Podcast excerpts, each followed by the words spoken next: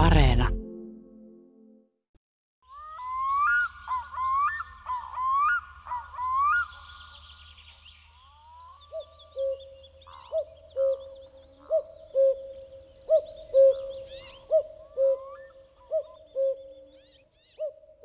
Munamuseon perustaja teollisuusneuvos Ragnar Kryger oli rohkea, energinen, huono uninen, kova tekemään töitä ja eli satavuotiaaksi.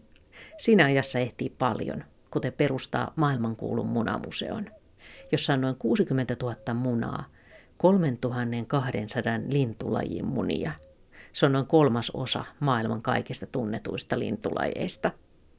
Osa sellaisten lintujen munia, joita ei enää ole. Sadassa vuodessa maailma myös muuttuu paljon ja käsitys munienkerun mielekkyydestä, mutta munamuseon arvo, se säilyy ja itse asiassa kasvaa. Tämän jakson lintulegendana on Ragnar Kryger. Juttelemme hänestä kirpeänä pakkaspäivänä dosentti Torsten Schäberin kanssa, joka ehti tuntea hänet pitkään ja toimi munamuseon hoitajana vuosikymmenten ajan. Mutta aluksi piipahdus muutaman vuoden taakse, jolloin munamuseon kokoelmat sijaitsivat vielä Helsingin Munkkiniemessä, ja pääsin käymään siellä Torsten Schäberin opastuksella. Museo sijaitsi matalassa punatiilisessa siipirakennuksessa. Siellä oli hiljaista ja hämärää, eikä aluksi näkynyt yhtään munaa. Huoneen seinillä oli suuria tummia teräskaappeja, kymmenittäin. Pöly tiiviitä, Torsten Schämberi totesi tyytyväisenä, sillä niiden kätköihin munat oli tallennettu suojaan pölyltä, kosteudelta ja auringonvalolta. Paikka tuntuikin vähän aikakapselilta, joka on tehty säilyttämään arvokas kokoelma tämän ajan yli tulevaan. Tämä on tässä näkyy, että nämä pikkulinnunmunat, ne on siis lasiputkissa.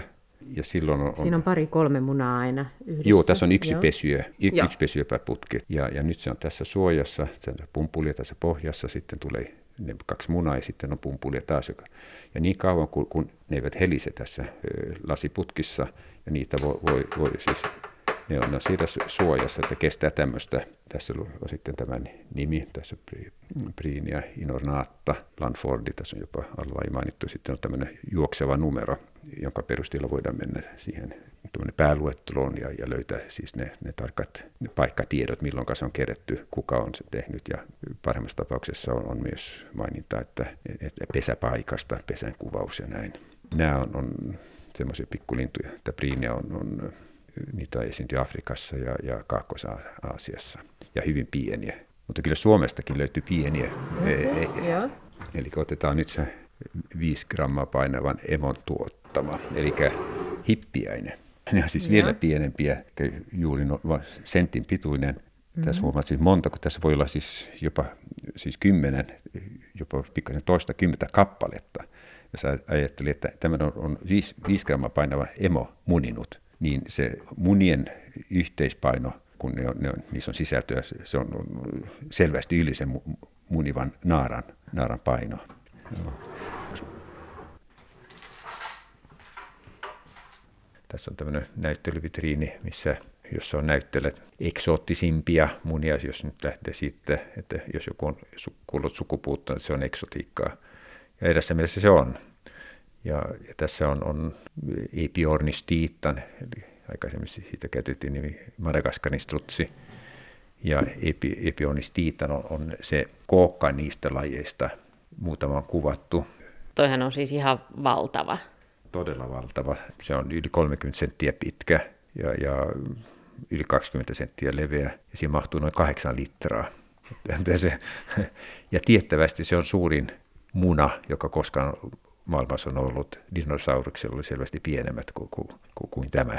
Se on aivan, aivan hämmästyttä. Se on aika tuommoinen vaalea ja sitten aika huokosen näköinen. Joo, sehän on, on, on myös kulunut tämä ulkopinta, koska se, näitähän on löytynyt hiekasta ja, ja Marikoskerissa tämä sateisuushan on, on, on aika hurjaa, se tulee metrikaupalla, kun se tulee ja silloin hu, huuhtoutuu kokonaisia hiekkapenkkoja pois ja silloin on paljastunut joitakin tämmöisiä ehjiemunia sitä ei ihan tarkkaan tiedetä, milloin juuri tämä epiornikset kuolivat sukupuuttoon. Saattaa olla jopa, että, että, että, tämä olisi kuollut sukupuuttoon vasta joitakin satoja vuosia sitten. Tässä on tämmöiset niin portaittain nouseva tämä vitriini ja sitten mustan sametin päällä toi nämä munat ja sitten siellä lukee tosiaan, että sukupuutto on kuollut, melkein sukupuutto on kuollut. Joo, ja siinä ectopistes migratori, eli tämä vaeltajakyyhky Pohjois-Amerikasta, muuttokyyhky, muuttokyyhky joka, joka eli Pohjois-Amerikassa kymmeniä kymmeniä miljoonia niitä oli, ja vielä 1800-luvun loppupuolella viimeinen kuoli eläintarhassa 1914, oli Martta-niminen lintu. Se oli hämmästyttävä tämä, tämä häviämisen nopeus, mutta niitä vainottiin, niitä ammuttiin ja, ja dynamiitilla, ja, ja, ja niin. mutta ilmeisesti niissä oli myös tämmöinen sosiaalinen vaatimus, jotta pesintä onnistuisi, niin siinä, niitä piti olla riittävän monta. Toisaalta sitten täällä on, on naapurina tuolla, missä lukee Pingvinus in pennis. Siinä voisi olla myös alkka in pennis, eli tämä siivetön ruokki, siivetön ruokin muna. Ja, ja niitähän tunnetaan maailmassa pikkasen päälle 70. Ja Errol Fuller-niminen henkilö on, on kartoittanut jokaisen tämmöisen munan ja sen storin. Niitä on huutokaupattu oikeastaan 1700-luvulta lähtien. Jokaisen munan erilaiset omistajat on pantu bränttiin. Ja, ja tämä, tämä muna on niin sanottu Vicomte de Bardin muna numero kaksi. Toinen nimike sille on Lord Garvags Footman's Egg. Eli Lord Garvag oli, oli yhdessä vaiheessa sen, sen ostanut 1800-luvun e, alkupuolella. Hänellä oli, oli itse asiassa kolme kappaletta. Ja tämä, tämä on kuuluisa sen takia, että hänen palvelija, hänen Footman, niin, niin pudotti sen lattialle, se meni rikki väistä ja se historian mukaan, niin, niin palvelija sai tietenkin potkut ja, ja muna paikattiin aika, aika surkeasti kyllä, mutta se, sen story jatkoi ja, ja sitä myytin huutokaupassa ja se oli sille ja tällä omistajalle. Ja 1956 niin Krüger osti tämän ja silloin se paikattiin Jon Grönvallin toimesta. Ja nyt se on niin, siinä kunnossa, että, että pitää olla mainita luettelokortissa, että se on paikattu, koska sitä ei näy, että se on paikattu. Että se on tavallaan nyt, sen tieteellinen alue kyllä tässä mielessä on, on jossain määrin laskenut. Mutta tähän kun katsoo, niin se ei siitä tosiaan näe yhtään, että se on paikattu. Se on tässä vitriinissä vasemmalla puolella ja se on hyvin kaunis ihan tuommoisena esineenä, kun se on tuommoinen aika soikean muotoinen ja no vähän niin kuin tuolla niitä ruokimunia ja sitten vaalealla pohjalla noita erilaisia kuvioita, täpliä ja viivoja. Kyllä, ja se on aika tyypillinen verrattuna näihin muihin, kun katson että näitä muita säilyneitä munia, että ne tässä on mm. tämä Fullerin kirja, missä nämä on, on luetteloitu ja siihen liittyy... Siis tämä on kirja, joka kertoo siivettömän ruokin tarinan vai? Kyllä, niin, niin tarkasti kuin se on, on, on kerrottavissa. Ai ja täältä löytyy sitten kaikki maailmassa jäljellä olevat siivettömän ruokin munat? Kyllä, kyllä. Ja, ja tämä muna on, pitäisi olla muistaakseni, oliko se numero 40? Se ei ole tuossa, olisiko se? Joo, tässä 40. Mutta tämä, tämä, tämä story löytyy sitten hyvin tarkasti tässä kirjassa. Täällä on kaksi, kaksi sivua ja tässä on myös kuva tietenkin sitten Krygeristä Holding the Egg of an Epiornis, eli siis hänellä on, on, on, on tämä vier, vierettömä tämä. Ja. tässä näkyy juuri tämän eri, eri vaiheet, missä, missä tästä munasta on jotain mainintaa kirjallisuudessa – Tuntuu aika oudolta katsella siivettömän ruokin munaa ja tietää, että sen on muninut aikanaan elänyt lintu, eikä sitä enää ole. No ei tietenkään sitä yksilöä, mutta ei koko lajiakaan, eikä sen auttamiseksi voi tehdä enää mitään.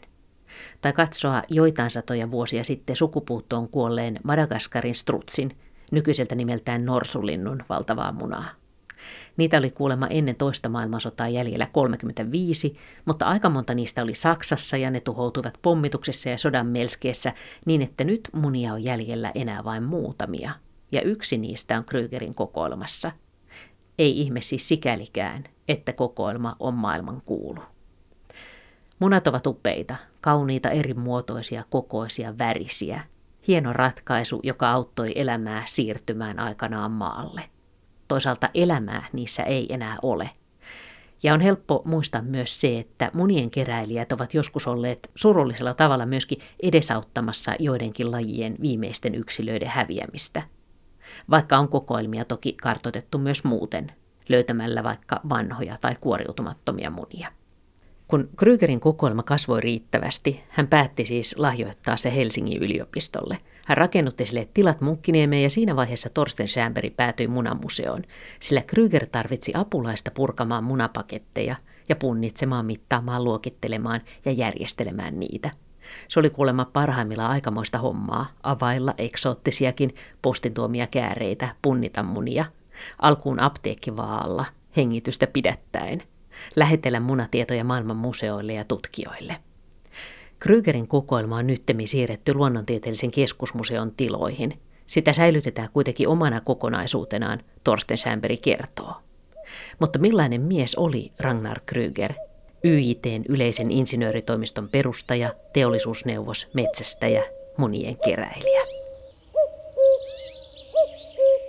Ohjelman taustalla kuuluu käki. Krygerin linnuksi olisi voinut kyllä valita minkä tahansa kotimaisen linnun. Kokoelmien 3200 lajin joukosta löytyvät kyllä kaikki Suomessa pesivät 240 lajia.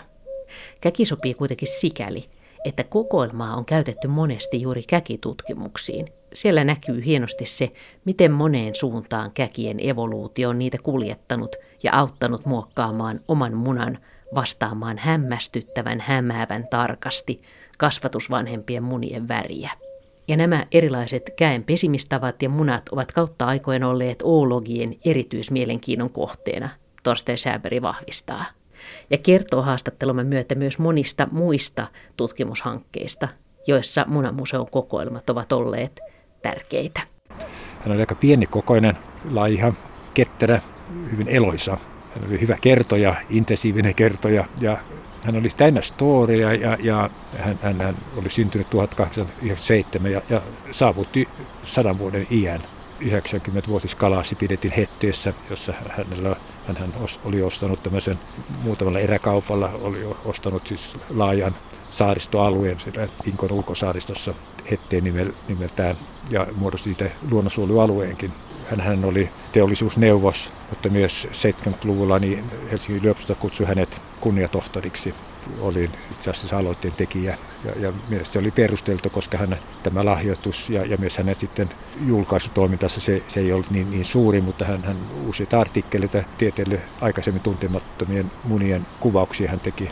Mutta tämä kokoelma, kokoelma hän on, on, on pysyvä, pysyvä arvo hän sairasti pitkän unettomuudesta, siis vuosikaupalla 50-luvulla, ja, hän oli, oli varsinainen työmyyrä ja aina intensiivinen se, mitä hän teki. Ja myös tämä suurmetsästys, sen mä muistan kyllä, kun hän tuli Afrikan metsästysreissusta, niin hän totesi, no joo, että toi, toi kivääri, se, se, se räjähti ja, ja siinä mennyt pikkurille, mutta mitäpä siinä. Meillä oli on pitänyt kertoa tästä itse munamuseosta. Nyt siinä munamuseon munat on siirretty nyt luonnontieteellisen keskusmuseon eläinmuseolle sinne pohjois rautatiekadulle ja, ja nyt tämä siipirakennus on, on muussa käytössä. Siinä seinässä lukee edelleen tuommoisen mustiin eh, graniittilaattoihin kaivettu Museum Ologicum R. Kryger. Ja tämä nimi on maailman kuulu. Se on hyvin tiedossa ympäri maailmaa. Hän asui itse siinä edustushuoneistossa, siinä kolmekerroksessa talossa, siinä pohjakerroksessa, ja siinä oli väliovi siihen munamuseoon. Että hän työskenteli paljon kokoelmien kanssa, ja kun minä siellä, minä toimin myös sitten siellä hyvin usein, tein aika pitkiä päiviä, aika usein siis pikkutunneille. Ja silloin siellä toimi myös John Grönvall, joka oli eläinmuseon entinen preparaattori, konservaattori, ja joka oli maailman paras linnunmunien paikkaaja niin, niin siellä hänen kanssaan me, me, me tehtiin todella paljon erilaisia töitä. Että, ja, ja Krieger tuli tuommoinen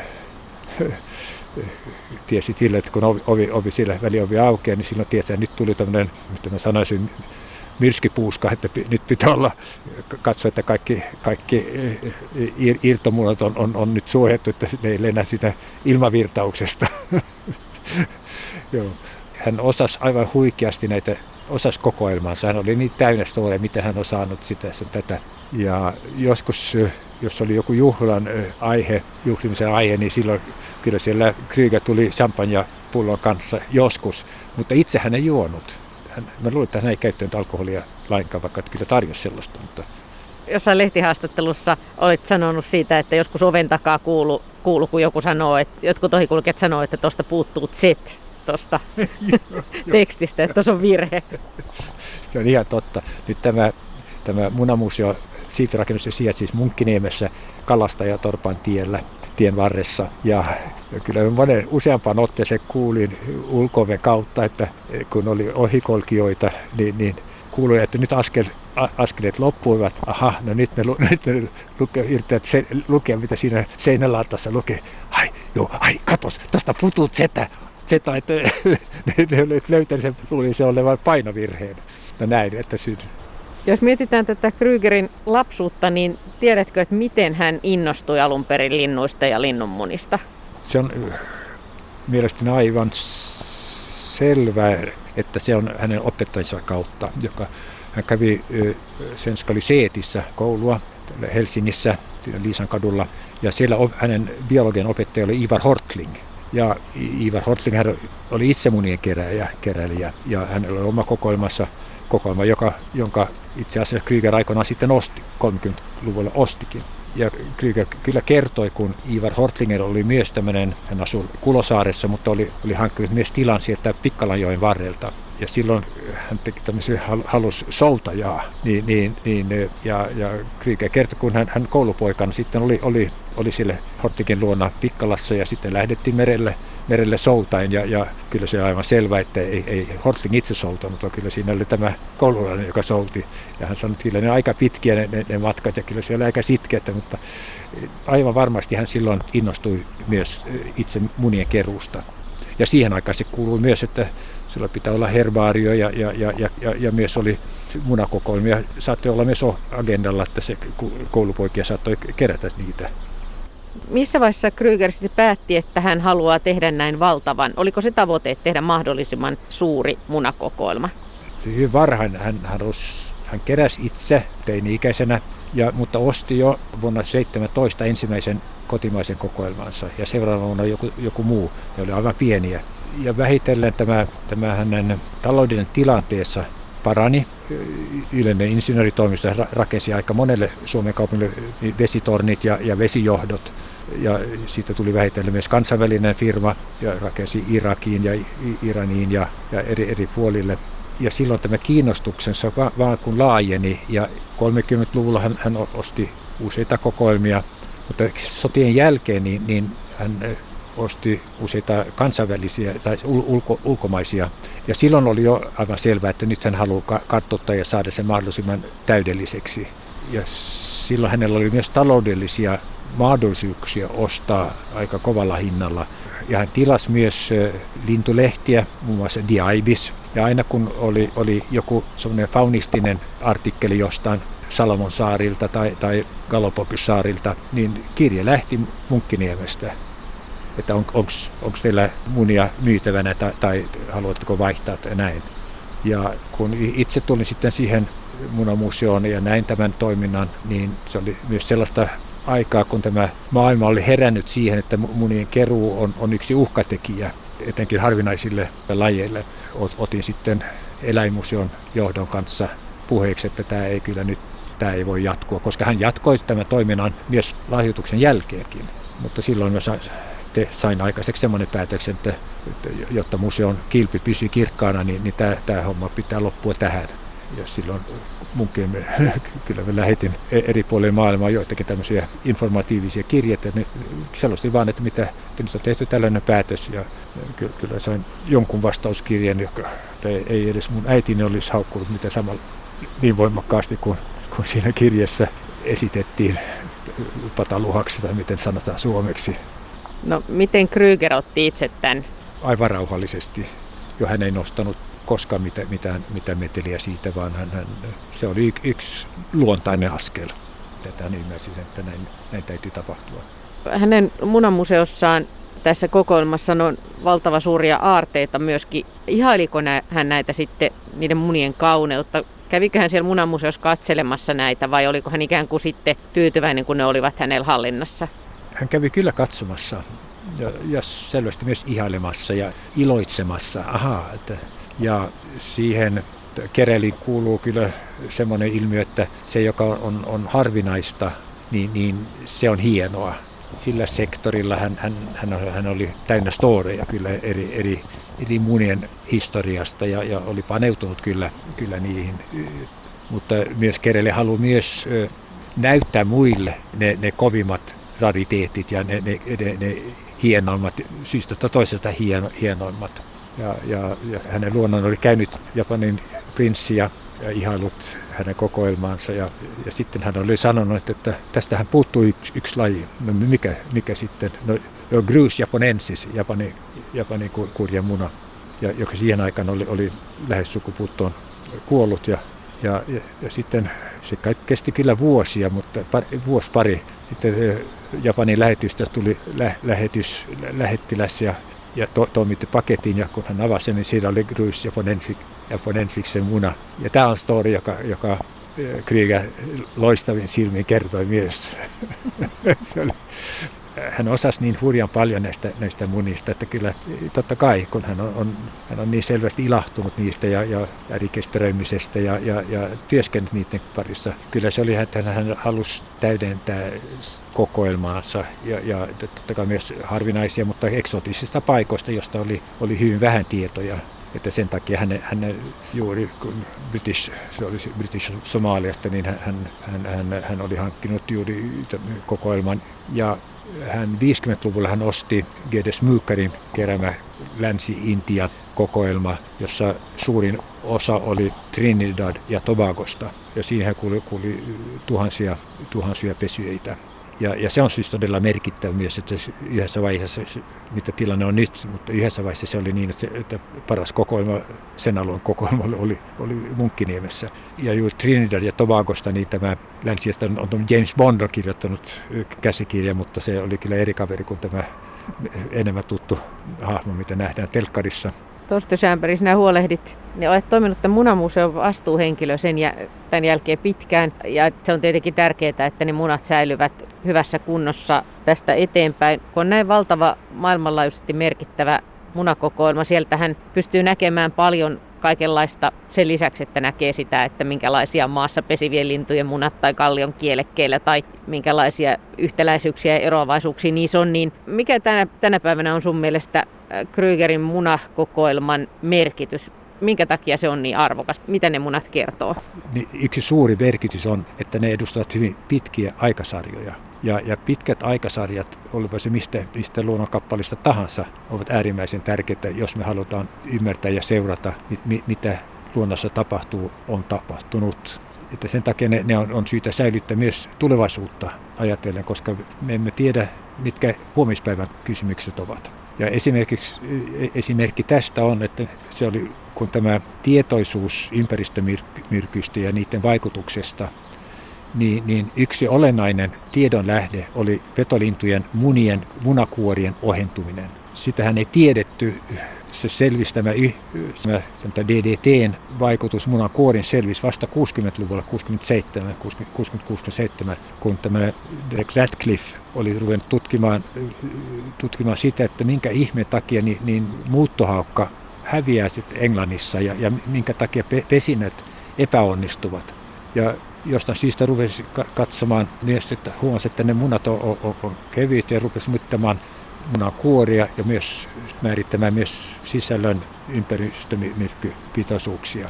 Silloin avautuu oikeastaan uusi tutkimushaara, voidaan sanoa. Ja käyttäen näitä siis vanhempia, ja kun hän vertasi 60-luvun munia 1800-luvun muniin, niin, niin huomasi, että, että tässä on tapahtunut suuri muutos ja, ja pystyi yhdistämään sitä tähän tämän DDTn käyttöön ja, ja mu, muihin ympäristömyrkkyihin. Ja, ja sitten tämä, tämä laajeni, tämä tyyppiset tutkimukset, ja todettiin, että ilmiö on, on joka paikassa. Ja se vaikutti siihen, että Suomessa tutkittiin eri, erityisesti juuri merikotkamunia, se oli Juhani Koivusaari, Ismo Nuu ja Risto Palakangas, joka kuuluvat merikotka-työryhmään. Ne, ne teki useita tämmöisiä tutkimuksia ja, ja kävivät museolla mittailemassa munia ja munakuoria itse tein joitakin tämmöisiä pyyhkäisy- elektronimikroskooppikuvia, siis näistä murtopinnoista. Katselin, mitä 1800-luvun murtunut munakuori, miltä se näyttää ja, ja miltä sitä 60-luvun se, munakuoret näyttävät. Ja, ja, ja kun mä nyt palautan sen, sen mieleen, niin se oli, se oli kun isku suoraan, suoraan palliaan. Se on niin, semmoinen täydellinen kaos siinä 1960-luvun munakuorissa. Se pitää olla tämmöinen aika harmoninen kaksikerroksinen, missä on palisadille kaksi kerrosta, jossa tämä huokoisten lukumäärä pitää olla, olla määrätty, jotta se aineenvaihdosta sen munan sikiön ja, ja, ja ulkoilman välillä toimii. Mutta tämä, tässä 60-luvun munakuorissa oli siis täydellinen kaos. Ja, ja sen takia niin ne, ne saattoi, sisältö saattoi kuivua niin että se ei pelkästään ollut vain ympäristömyrkkyjäämästä, vaan, vaan itse vaan, vaan ihan fyysisesti sitä, sitä kuivumisesta. Että se oli se on kuin isku elämää, elämään itse. Se oli, se oli vaan edelleen, kun, kun ajattelin nyt sitä, niin, niin se, se tuntui, tuntui todella pahalta. Ja, ja, joka on yllyttänyt kyllä sitten muihin ponnistuksiin tavallaan, että saada hommia oikaistua. Ja tähän oli, oli indikaatio tästä Itämeren pahasta tilasta, tilanteesta, jota silloin ei kunnolla tiedostettu. Ja, ja näiden tutkimusten kautta ja hilje, Itämeri tutkimusten kautta niin saatiin aikaisesti DDTn kielto Itämeren valtioissa 70-luvulla vähän eri tahdissa, mutta sitten se kesti noin 15 vuotta ennen kuin ne pitoisuudet Itämeren biotassa sitten olivat lasken tällaisen kriittisen, kriittisen tason. Ja munan volyymiä Ristoa Väisänen teki uraurtavaa työtä Tyllin mikroevoluutiosta sadan vuoden aikana – käyttäen juuri tyllin munien volyymi mittapuuna. Eräs englantilainen John Charleman, niin hän, hän käynyt museolla mittailemassa joidenkin pikkulintujen munien munankuoren paksuuksia ja yrittänyt selvittää, onko happamoitumisella vaikutusta munakuoriin. Sitten tämmöisiä värity, niiden värityksiä ja käenmunia, tämän mimeti, niiden mimikrihommaan on, on, on tutkittu hyvinkin paljon, todella paljon. Suomestakin on, on, on ilmestynyt väitöskirjoja tästä teemasta. Norjalaiset kävivät museolla mittailemassa ja, ja näin, että näitä käytetään nyt eri, eri suuntiin. Mutta se olennainen se, että hyvin dokumentoitu aikasarja, se on aina arvokas ja sitä pitää vaalia.